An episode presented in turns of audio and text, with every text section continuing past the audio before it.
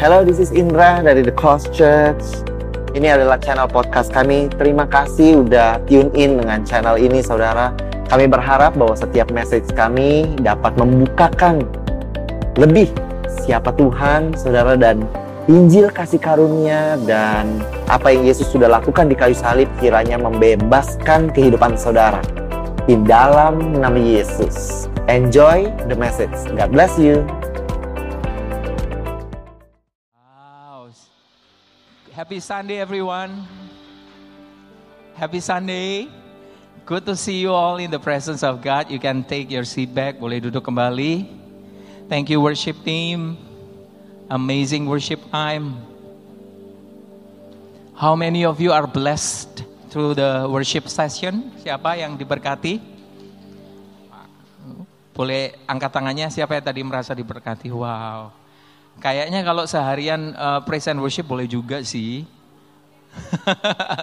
Jadi uh, hanya uh, praising and worship God is is awesome. Uh, siapa yang tempat di dekatnya yang kebanjiran? Ada yang uh, kena banjir hari ini? Enggak ya? Oh ada, oh, wow.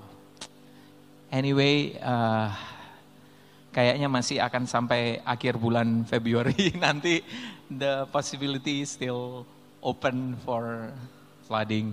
So, yeah. This morning, anyway, is a great day. Amen.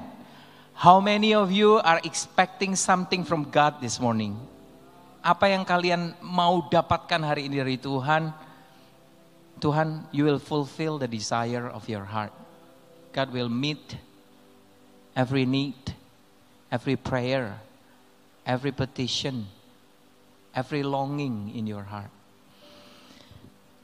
And thank you, Zach, always be with me throughout the time. Amazing, Zach. Tema hari ini kita akan ada satu topik, the mind of Christ. Pikiran Kristus. Uh, sebelum kita ngomongin tentang ini, saya bilang pikiran itu sangatlah kuat. The mind is so powerful. Pikiran kita terbagi atas dua kompartemen, ada conscious, ada un, atau istilahnya subconscious atau unconscious. Daerah conscious itu yang menerima informasi, mengunyah, memproses dan kemudian informasi itu akan diteruskan ke area subconscious kita. Dan di sana seperti uh, bank data yang menyimpan data. Kalau kita melihat uh, tentang the power of mind, luar biasa. Uh, nolnya nggak tahu ada berapa kalau dihitung bytes, itu banyak banget. Dan you know what? Saat kita duduk saat ini, unconscious mind kita itu sedang bekerja ada 30 ribu aktivitas yang sedang ber, yang sedang digerakkan. Apa itu? Bagaimana dia mengontrol peredaran darah di dalam tubuh kita supaya pressure-nya tetap sama. Kita nggak pernah menyuruh, ayo darah mengalir. Di unconscious mind kita itu yang mengontrol supaya darah tetap mengalir ke seluruh tubuh kita. Blinking, tidak pernah kita disuruh uh, mata kita uh, mengedip itu adalah pekerjaan dari unconscious mind kita. Ada 30 ribu activities all at once yang saat ini kita sedang duduk yang dikerjakan oleh apa yang ada di area unconscious kita. That is our mind. And it's so powerful.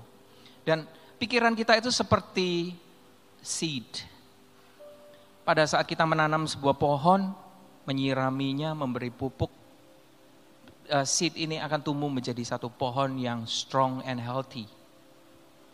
Demikian juga dengan pikiran kita. The more we put our attention to something, terus kita dengan passion kita, dengan segala attention kita, kita terus memupuk itu, yang terjadi adalah itu akan termanifestasi, akan ternyata di dalam hidup kita. Hal-hal yang terus mendominasi pikiran kita akan mempengaruhi perilaku, sikap, action, and reaction kita. Seperti uh, ada video yang uh, memainkan film di layar pikiran kita.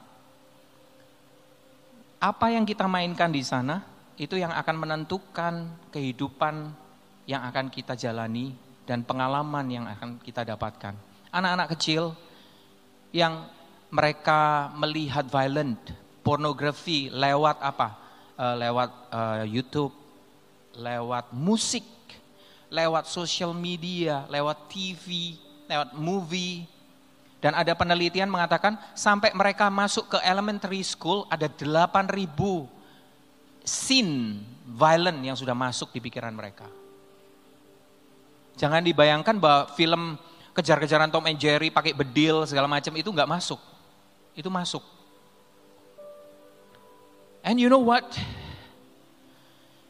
Any information yang kita terima diproses kemudian masuk di bank data kita di unconscious dan itu yang menentukan kenapa zaman ini, kenapa generasi ini begitu dekat dengan violent, kemarahan, anger, disappointment, brokenness. Because everything is recorded in our unconscious mind. That is the power of our mind. Bagaimana dengan kita anak-anak Tuhan? We all sit here. Kita semua juga punya begitu banyak hal yang sedang berkecamuk saat ini di pikiran kita. Kita mungkin sedang memikirkan atau berada di tengah-tengah masalah. Dan yang saat ini kita juga nggak tahu jawabannya. Apa ya, aku harus bagaimana ya, ini ada masalah seperti ini. Tapi ini sih berat. Kayaknya masalah nggak selesai-selesai. Habis masalah anak, masalah finance, habis masalah finance, masalah uh, pekerjaan, habis masalah pekerjaan, masalah yang lain-lainnya. Seolah-olah masalah demi masalah datang dan kita tidak tahu apa jawabannya. Pikiran kita occupied seperti uh, film yang dimainkan terus di pikiran kita. What should I do? Bagaimana? Terus uh, yang masih single, masa depanku gimana? Aku belum punya uh, good friends, better friend, best friend, atau jadi girlfriend or boyfriend. Gimana? And apakah mungkin yang sedang berkarir, apakah hidupku cuman kayak gini ya? Ntar gimana? Another five years from now, ten years from now, saya akan di mana? Most of the time we don't have the answer yet. We are freak out, kita ketakutan dengan problem dan stres. Sekarang lagi rame, coronavirus, semua heboh. Pakai masker, takut, baca berita, gelisah. What will happen if? What if? Or why is this happening? Why me? Why my family? Why now? Why bad things happen to good people? In fact, Good people have their own challenges, bad people as well. They have their own challenges too. It happens to all of us. How heavy is a, a, a bottle of water? Berapa berat ini? Mungkin saya nggak akan membicarakan berapa exact weight dari botol ini. Tapi kalau saya diminta untuk memegang botol ini, kalau sebentar, it's no problem. Bagaimana kalau satu jam saya harus memegang botol ini? tangan kita mulai sakit. Bagaimana kalau seharian saya harus memegang botol ini? Ini akan membuat tangan saya paralyzed and numb. Masalah juga seperti ini, seperti a bottle of water. Kalau kita memikirkan masalah itu just a little while, it's okay. Tapi kalau satu jam kita pikirkan terus-menerus di dalam pikiran kita. Bagaimana kalau seharian mikirin itu? it's to be unbearable. And you know what? How many of you believe that God has all the answers? How many of you? I think all of us, we believe that God has all the answer. He knows everything because his wisdom, his knowledge is unsearchable, unfathomable, tidak terukur, tidak ter, tidak bisa kita selami. Tema hari ini the mind of Christ. If we can understand, jika kita bisa memahami pikiran Allah, kita akan mengerti dan menemukan jawaban atas semua masalah, atas setiap pergumulan, atas setiap pertanyaan kita. Kita lihat di ayat Roma pasal 11 ayat 33 dan 34. Oh alangkah dalamnya kekayaan, hikmat dan pengetahuan atau pikiran Allah Sungguh tak terselidiki keputusan-keputusannya dan sungguh tak terselami jalan-jalannya. Sebab siapakah yang mengetahui pikiran Tuhan atau siapakah yang pernah menjadi penasehatnya? Next, 1 Korintus pasal 2 ayat 16, bagian depan mengutip isi yang sama. Sebab siapakah yang mengetahui pikiran Tuhan sehingga ia dapat menasihati dia? Ini juga dikutip dari kitab Yesaya sebenarnya. Tetapi kami memiliki pikiran Kristus. Rasul Paulus mengatakan, kami, kita memiliki pikiran Kristus, the mind of Christ. Wow. You have the mind of Christ. Me too.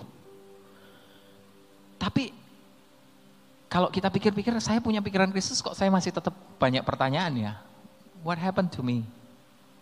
Am I slow? Atau sebenarnya apa yang terjadi?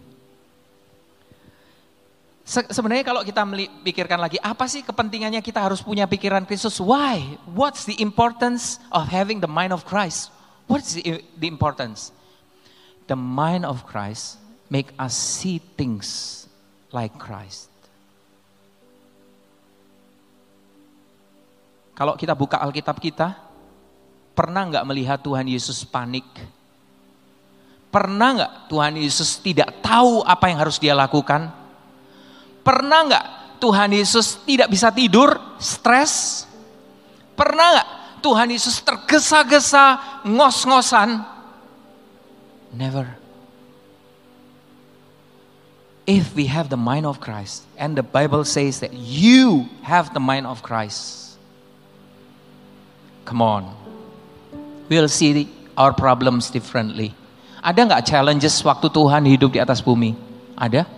Yesus waktu ketemu dengan begitu banyak permasalahan. Because Jesus is Christ, is the Christ. He is the personification of the wisdom of God. Sekarang kalau kita melihat ya, keselamatan yang Allah berikan kepada kita, God's salvation for any one of us is complete and all inclusive. What I mean is begini, apa yang diberikan oleh Allah, keselamatan, kita semua yang percaya di dalam Kristus, kita menerima keselamatan dari Tuhan. Keselamatan itu sempurna dan mencakup semua hal di dalam hidup kita. Spirit, soul, atau jiwa, dan our body.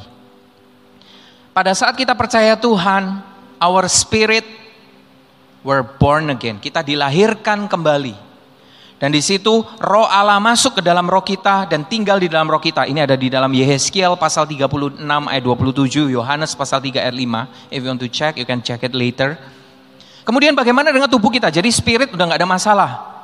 You have eternal life. You have salvation in you. There is no condemnation. Kita tidak akan binasa. Itu udah pasti. You are the children of God. Kita bisa memanggil dia ya Aba ya Bapa. That's your spirit. Terus our body, what happened with our our mortal body? We can kita masih bisa sakit. Saya lihat ada yang flu, ada yang sakit perut. Our mortal body one day will be completely safe when he come, when the trumpet sound Tuhan datang kali yang kedua, the dead will raise.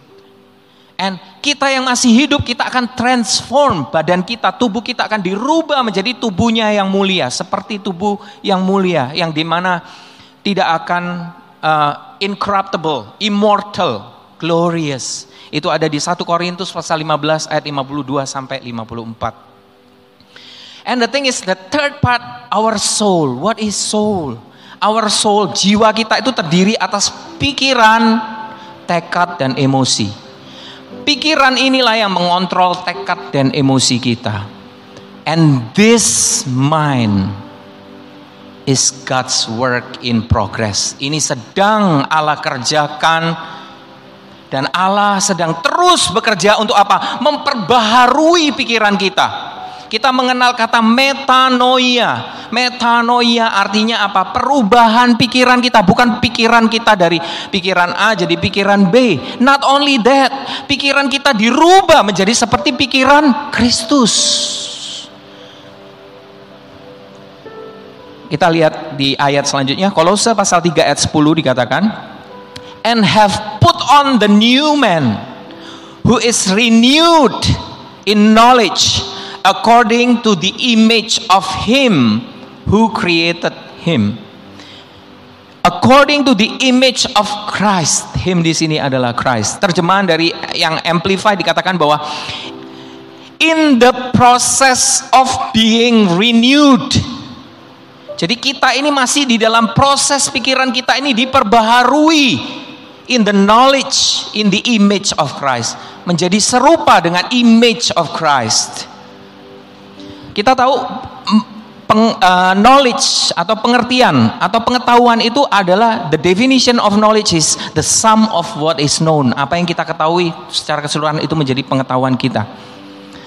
Tapi mengerti tentang pikiran Tuhan tidak berarti mengerti tentang fakta-fakta teori-teori tentang Allah. Tidak sama juga dengan mengerti Alkitab tidak sama juga dengan mengerti isi khotbah yang disampaikan tiap minggu. Tidak sama juga dengan mengerti apa yang disampaikan lewat kesaksian orang-orang yang sudah mengalami Tuhan. Hikmat dan pengetahuan atau pikiran Allah tidak dapat kita pahami jika kita tidak mengenal Allah secara pribadi dan intim dengan Tuhan. Saya mungkin bilang, boleh bilang saya kenal Steve Jobs. Dan kalian mungkin bilang, ah kok Ishak bohong nih. Mungkin saya tahu banyak tentang Steve Jobs. Tapi saya tidak mengenal Steve Jobs. Saya ngerti lahir di mana, apa yang terjadi, karirnya bagaimana, sampai dia meninggal. It doesn't make me know him. Demikian juga dengan mengenal pikiran dan hikmat Allah tidak sama dengan mengerti dan memahami pikiran dan hikmat Allah. Terus bagaimana hikmat dan pikiran Allah ini dinyatakan melalui revelation atau pewahyuan. Pewahyuan dari Allah itu membuat pikiran kita terbuka. Dan pada saat pikiran kita terbuka, apa yang terjadi pikiran kita ini diperbaharui dan dirubah oleh kebenarannya pikiran kita mengalami metanoia. Ini saya ibaratkan kita berada di sebuah ruangan yang gelap. Saya bayangkan kalau ruangan ini nggak ada lampu, kalian semua masuk ke ruangan ini, pintu ditutup, tidak ada lampu. Kalian tidak tahu sebenarnya ada apa isi dari ruangan ini. Apa yang ada di dalam ruangan ini. Tapi begitu lampu dinyalakan, kita mulai melihat, oh ada ini dan itu, ada ini dan itu. Itu sama juga dengan pewahyuan tentang Allah saat kita berada di dalam Kristus tanpa pewahyuan Allah kita berada di ruangan yang gelap yang di dalamnya penuh dengan segala harta kekayaan kelimpahan. Tapi kita tidak tahu dan kita tidak bisa menikmatinya. Tapi begitu terang itu datang pewahyuan itu datang God reveal himself. Kita baru mengerti dan kita boleh melihat oh ada barang-barang, ada ini, ada itu. Dan sering kali banyak hal yang kita baru pertama kali temukan, kita bahkan tidak tahu ini apa. Fungsinya untuk apa? Gunanya apa? Kita nggak ngerti. Tapi kalau kita tetap ada di ruangan itu, still in the presence of God, di dalam ruangan itu, di dalam Kristus, kita akan mulai mengerti perlahan demi perlahan. God will reveal Himself to us. Uh, What is the knowledge of God? Apa itu pikiran Allah? Apa isi pikiran Allah? What is the mind of God? Kita lihat di Kolose pasal 2 ayat 2 sampai 3. Are you still awake? How many of you are excited to know about the mind of Christ?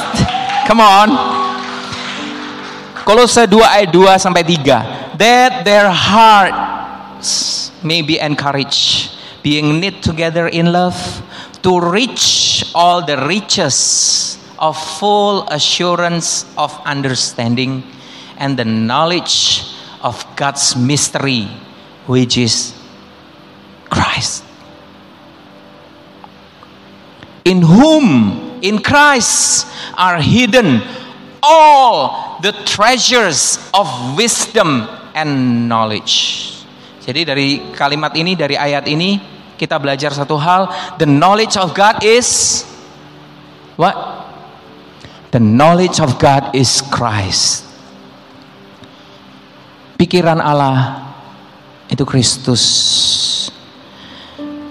Segala kekayaan pikiran Allah tersembunyi ada di dalam Kristus. And then what is the wisdom of God? Ini kita coba lihat dari latar belakang ayatnya dulu. What is the wisdom of God? Ayat selanjutnya. 1 Korintus pasal 1 ayat 22 sampai 24. Tadi kita tahu pikiran Allah, what is the knowledge of God? Apa isi pikiran Allah? Christ. Isi pikiran Allah itu Christ. And what is the wisdom of God? 1 Korintus pasal 1 ayat 22 sampai 24. Orang-orang Yahudi menghendaki tanda. Orang-orang Yunani mencari hikmat. Tetapi kami memberitakan Kristus yang disalibkan. Untuk orang Yahudi suatu batu sandungan, untuk orang-orang bukan Yahudi suatu kebodohan.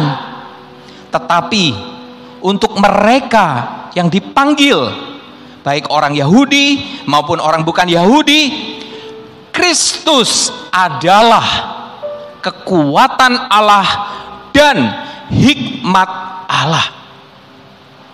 Jadi the wisdom of God and the power of God is Christ crucified.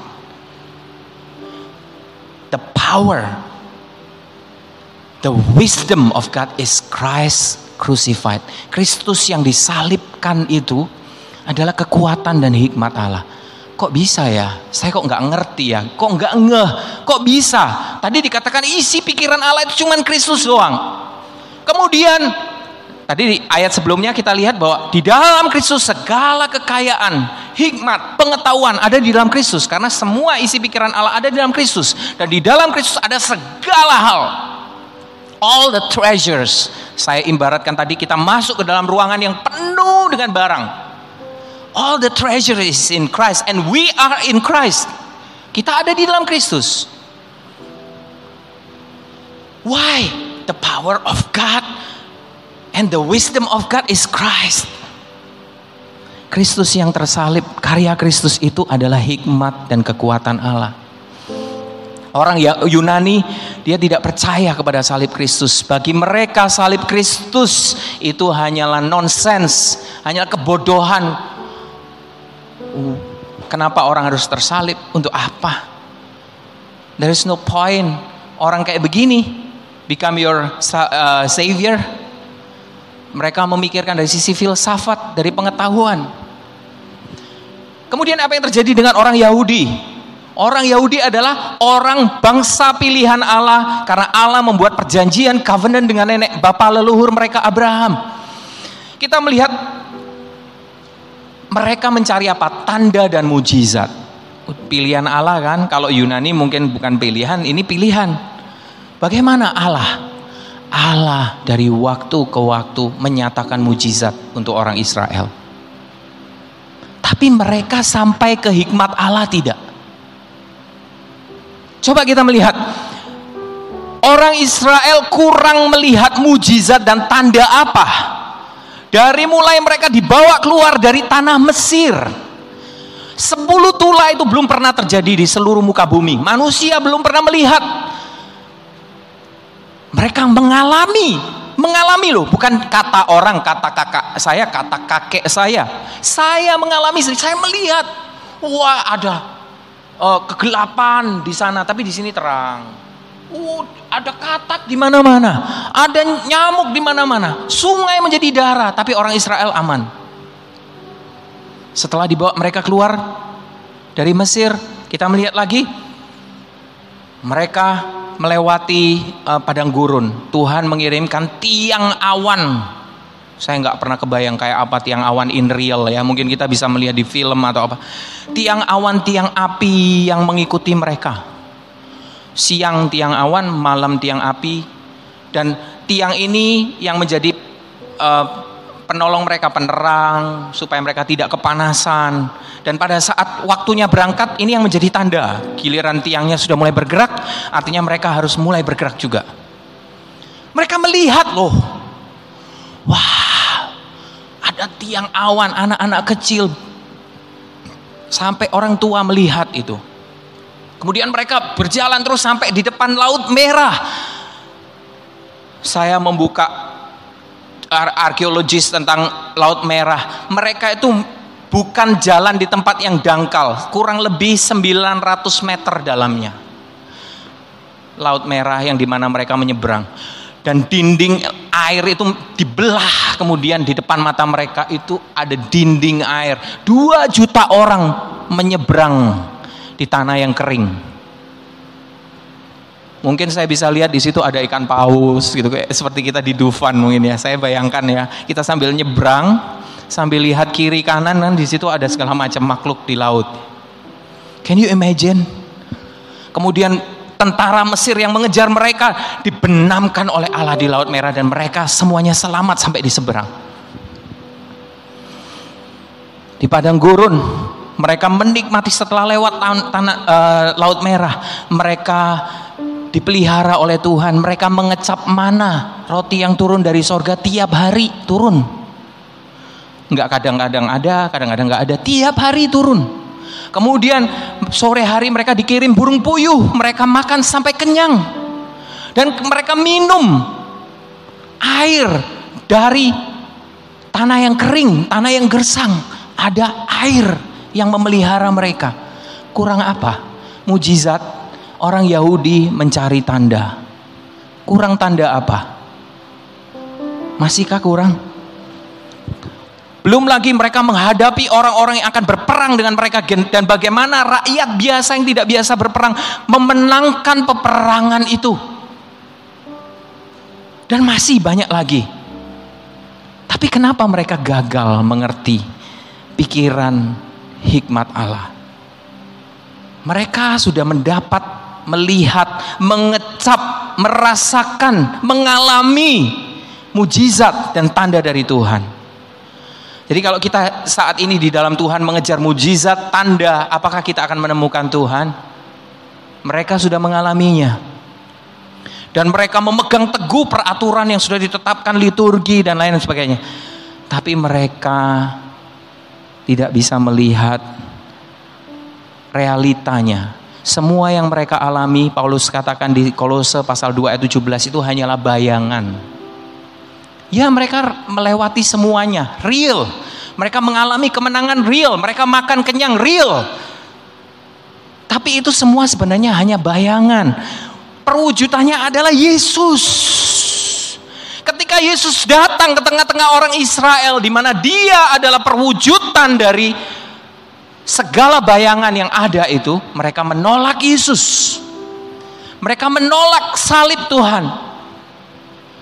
Bagi mereka itu adalah batu sandungan. Mereka tidak pernah sampai kepada Allah karena mereka menolak hikmat Allah yang dinyatakan melalui pemberitaan tentang salib Kristus. Sekarang at the other hand, Tuhan bagaimana? Tuhan patiently waiting Pernah nggak mereka meninggal, Tuhan meninggalkan orang Israel? Throughout the times, He always present.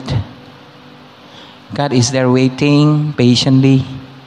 He keeps on waiting, ready to reveal Himself to His people, to every one of us here.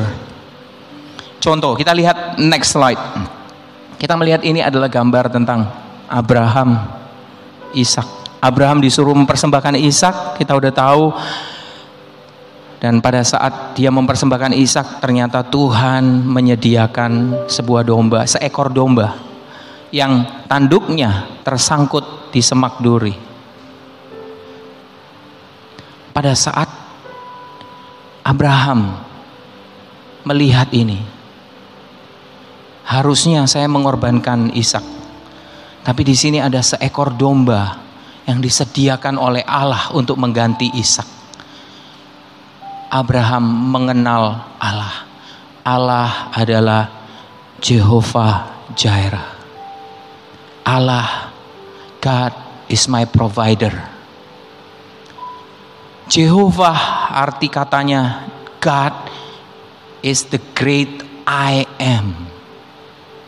Allah itu kalau ditanyain Musa nanya siapa nama orang Allah yang menyelamatkan mereka dari tanah Mesir? Jawab I am that I am. I am who I am. I am. Bukan I was. Bukan I will Your God is always present Your God is always there in the midst of your situation di tengah-tengah dia mau membunuh Ishak, dia mendapat penyediaan dari Tuhan. Abraham mengenal, wow, God is my provider. The great I am is my provider. Itu ada di Genesis 22 verse 14. Next. Ini Gideon. Pada saat itu mereka dijajah oleh bangsa Midian. Gideon ketakutan. Dan dia sedang mengirik uh, apa me, uh, beating wheat jadi supaya bisa jadi gandum dia dari bulir-bulir gandum dijadikan gandum yang bisa diolah untuk jadi makanan. Sedang beating wheat in the wine press. Dan di situ God reveal himself to Gideon di tengah perbudakan bangsa Midian tujuh tahun sampai semuanya habis. Bahkan tidak ada makanan yang tersisa. In the midst of their suffering God reveal himself to Gideon. Dan lewat Allah yang menyatakan diri Gideon mengenal that God is my Jehovah Shalom God of peace. Bukan di tengah-tengah situasi aman damai sejahtera di tengah-tengah penderitaan, di tengah-tengah oppression, di tengah-tengah kesulitan, God reveal himself as his Jehovah Shalom. And di situ dari revelation itu what happened to Gideon? Gideon dari orang yang pengecut, dari orang yang ketakutan menjadi hakim yang membawa Israel mengalahkan orang Midian dengan cara Tuhan. Hasil dari revelation. Hasil dari revelation Abraham dia mendapatkan pengganti untuk daripada anaknya yang mati. Mereka menemukan solusi atas masalah mereka. Next. Ini Musa sedang setelah berjalan di padang gurun, mereka sampai di suatu tiga hari mereka kehausan, tidak ada air. Mereka sampai di satu tempat yang namanya Mara. Di Mara mereka menemukan aliran air waktu mereka mau minum ternyata airnya pahit. Mara artinya bitter. Dan apa yang Tuhan perintahkan pada Musa? Ambil a piece of wood. A wood. Lemparkan itu ke dalam air. Dan air itu disembuhkan. Air itu menjadi air yang bisa diminum. Dan mereka orang Israel yang minum menjadi sembuh. Dan di situ mereka mengenal. Musa mengenal bahwa Allah, God, is Jehovah Rafa. He is our healer. Mereka bisa minum, mereka sembuh, mereka mengalami, mereka menemukan solusi atas masalah mereka dengan Allah yang menyatakan dirinya. Next. Next slide please. Ini ada kisah lagi di Rafidim, masih di padang belantara. Mereka kehausan tidak ada air dan Musa membelah, memukul batu dan dari batu itu terbelah keluarlah air. Itu kejadian di Rafidim. Setelah mereka minum tiba-tiba ada orang Amalek datang menyerang mereka. Itu peperangan pertama orang Israel di padang gurun. Melawan orang Amalek mereka tidak terbiasa berperang. Mereka bukan prajurit dan di mana Musa naik ke atas bukit, dia mengangkat tangannya. Yosua memimpin orang Israel berperang dengan mereka. Pada saat tangannya diangkat, peperangan milik mereka, mereka menang. Sampai Musa capek, akhirnya dia minta Harun dan Hur untuk mengangkat tangan Musa. Sore hari peperangan itu selesai dan mereka mengalahkan orang Amalek. Hanya dengan mengangkat tangan. Di situ mereka melihat, mereka mengenal bahwa Allah, God is Jehovah Nisi. Allah adalah my banner, God is my banner, God is my victory. Allah adalah victoryku. Next. Sampai ke Daud, kita melihat Daud dengan psalm, dia menulis God is my shepherd. Psalm 23, kita semua hafal. Pada saat dia duduk di istananya, setelah melewati semuanya, setelah berperang melawan Goliat, dia duduk dan sedang menulis Psalm 23. Dia mengingat pengalamannya. Dia menulis, God is my shepherd. Yang memimpin aku keluar dari lembah yang kelam. Next, sampai hampir di penghujung kita perjanjian lama di Yehezkiel. Nabi Yehezkiel melihat satu vision, satu kota. Saat itu Yehezkiel sedang di Babel. Dia itu sedang di dalam pembuangan. Di, di tempat tidak ada harapan. Di situ Allah menunjukkan sebuah kota. New Yerusalem. Dan dia katakan, I am there. Dan Tuhan akan membawa mereka ke tempat itu. Di situ Yeskiel mengenal that God is Jehovah Shammah. God is there. Dan akhirnya orang Israel kembali dari pembuangan ke tanah leluhur mereka, ke tanah perjanjian tanah Israel. Kalau kita melihat dari sisi manusianya, siapa mereka? Ada Abraham, ada Gideon, ada Musa, ada Daud, ada Yehezkiel. Mereka juga sama seperti kita yang penuh dengan kelemahan. Abraham menjadi bapak kaum beriman tapi dia juga punya keraguan-raguan terhadap Allah. Sama. Gideon yang penakut bahkan dia tidak percaya dan dia uh, merasa bahwa tempat ini sudah hopeless sama dengan kita kita melihat Musa. Musa juga sama. Bagaimana dia marah. Bagaimana dia kecewa. Kalau kita melihat lagi Daud. Daud juga orang yang pun penuh dengan kelemahan. Dia juga berdosa. Dia berzina dengan Bathsheba. Sama. Dia bu, bukan ini bukan tokoh-tokoh super yang tidak punya kelemahan. Mereka sama seperti kita. Yeskiel juga sama khotbah Pastor Julian kita mendengar dua minggu atau tiga minggu yang lalu. Uh, Nabi Yeskiel sangat unik orangnya, malah cenderung eksentrik. This kind of people yang sama dengan kita, yang punya kelemahan.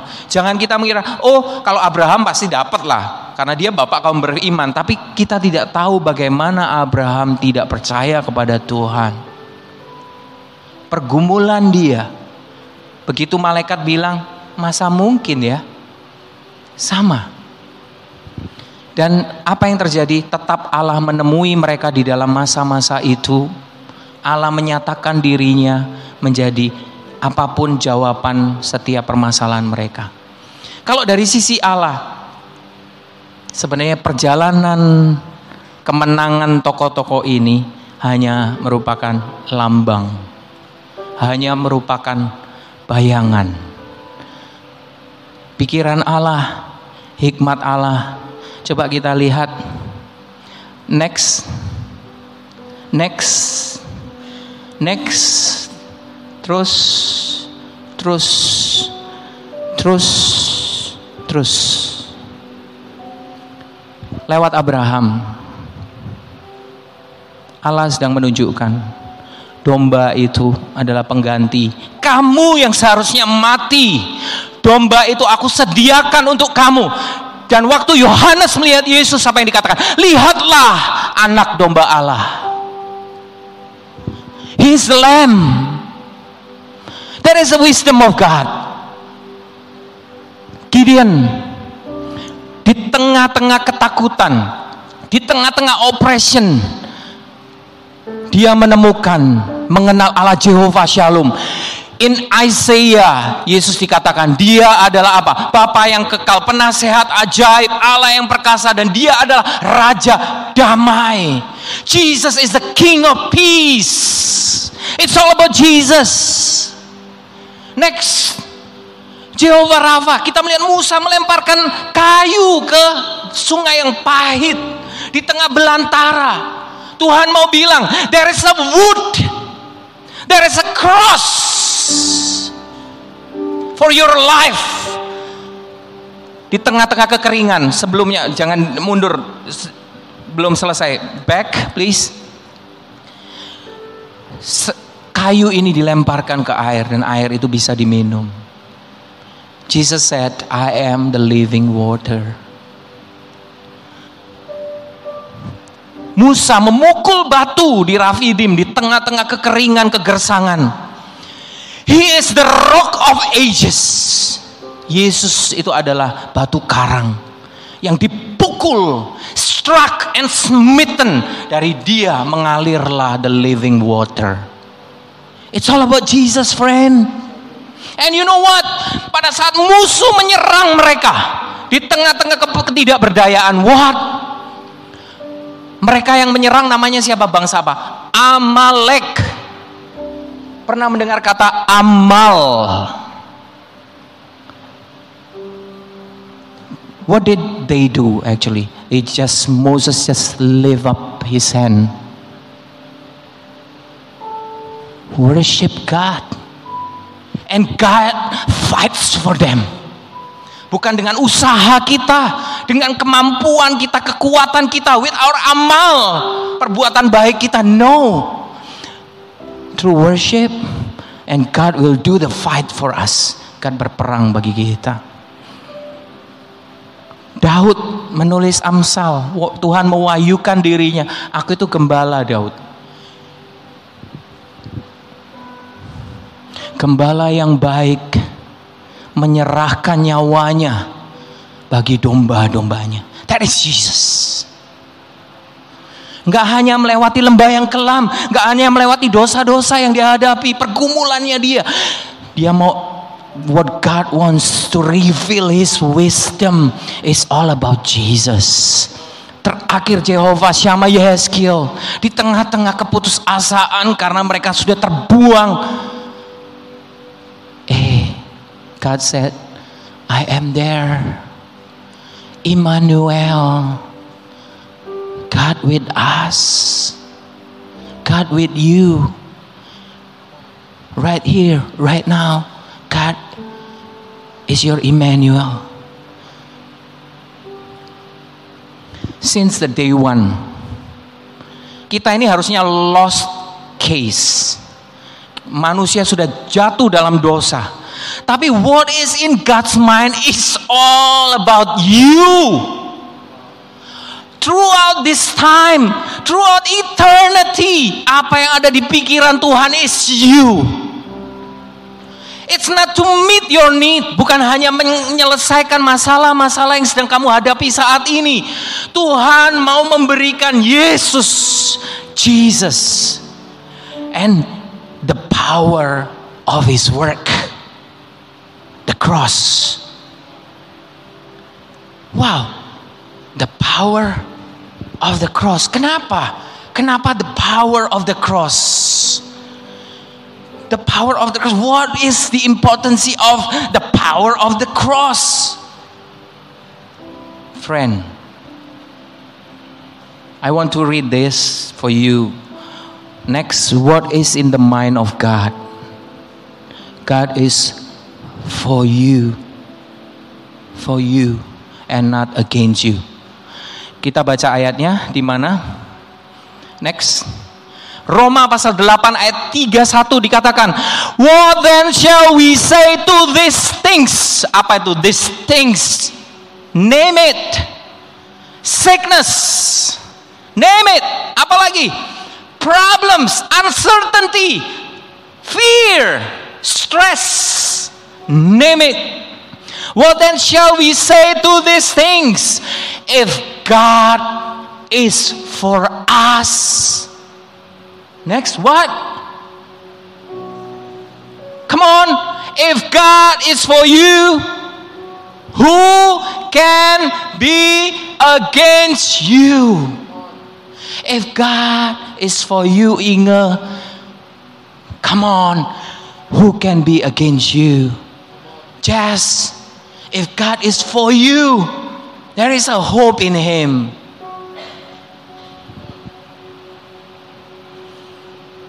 Jika kita tahu presiden membackup kita, yakin nggak masalah kita selesai?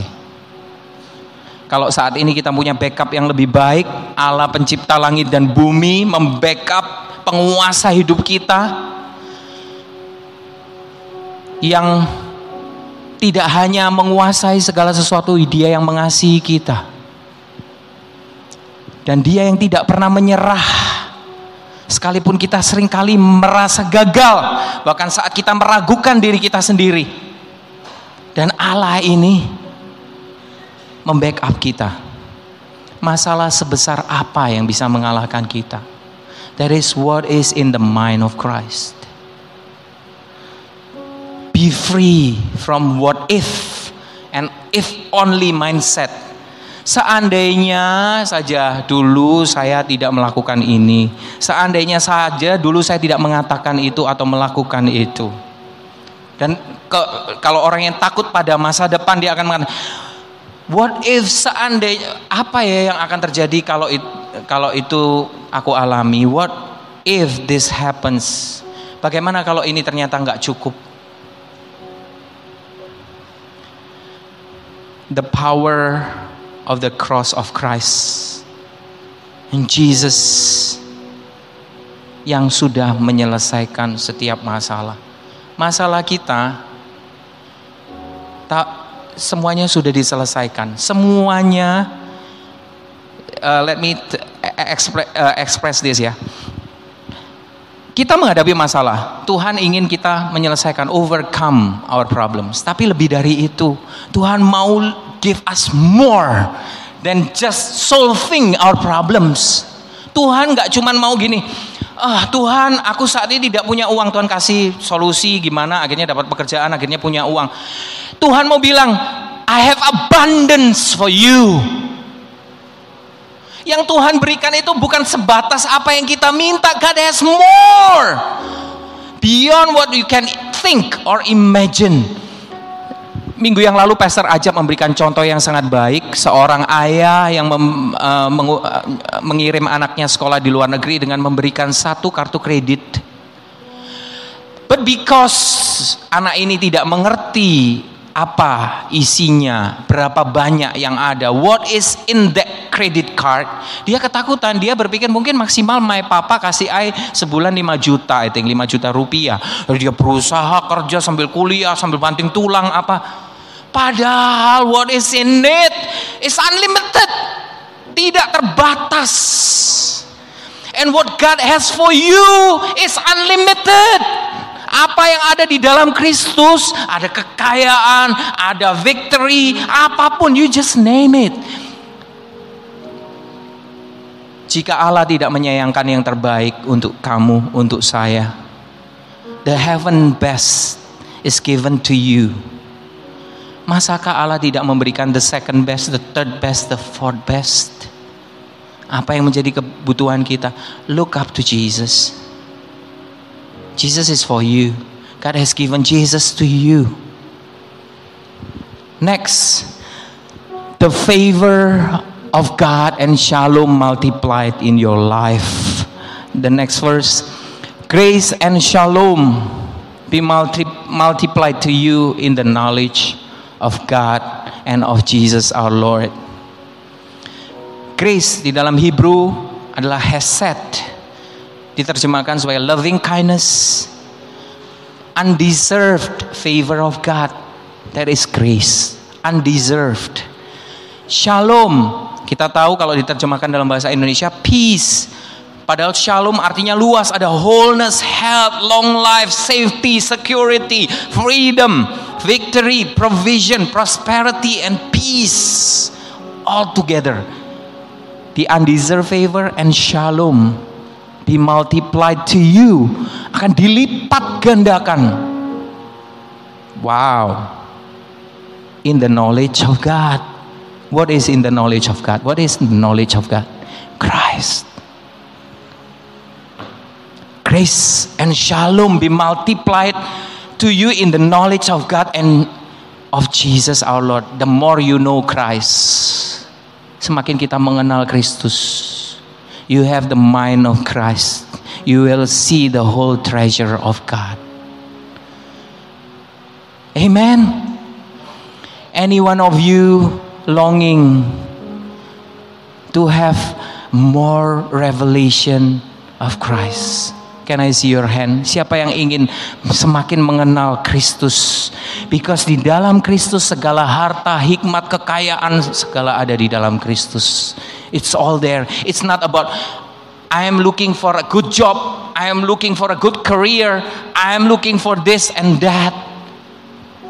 God has something more for you. And throughout the time, sepanjang waktu ini Tuhan terus menunggu dan menunggu kita sekalipun many times kita gagal, kita sering kali merasa kita the lost cause, the lost case of God.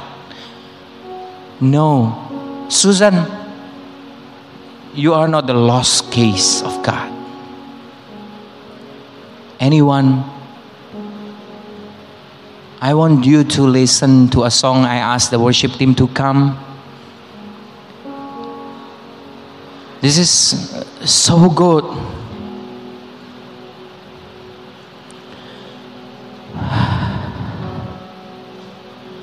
The undeserved favor and shalom increases as we know Him more. Saat kita mengenal Dia lebih dan percaya, believing, trusting in Jesus sacrifice. Percaya saja, believing and trusting in Jesus sacrifice. Karena apa? His blood karya Yesus di atas kayu salib. His blood not only wash away all your sins. His broken body, tubuhnya yang sudah terpecah-pecah itu menyembuhkan semua penyakit kita. Dan bukan hanya itu, dia memberikan kebenarannya sebagai gift atau pemberian. Roma pasal 5 ayat 17 dikatakan, For if by the trespass of the one man of Adam death reigned through the one, through Adam. Much more surely will those who receive the abundance of grace and the free gift of righteousness will reign in life through the one, Jesus Christ. You want to reign in life? God already given this itu sudah diberikan kepada kita untuk kita bisa reign berkuasa atas masalah kita. Dan bukan hanya itu, God put us all in Christ to enjoy everything that He has. More. All His riches, wisdom, victory, freedom, you name it. Kolose pasal 2 ayat 3. It's all in Christ. Listen to this song and you will be blessed.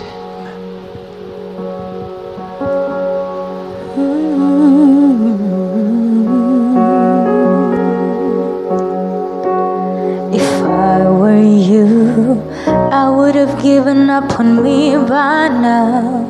I would have labeled me a lost cause. Cause I feel just like a lost cause.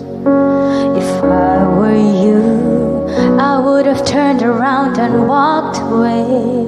I would have labeled me beyond repair. Cause I feel like I'm beyond repair.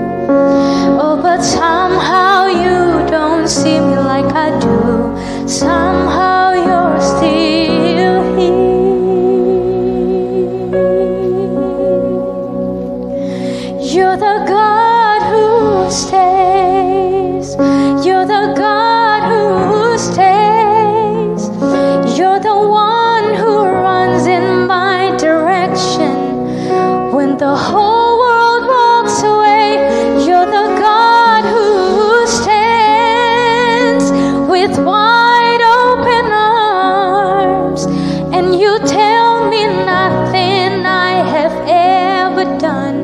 can say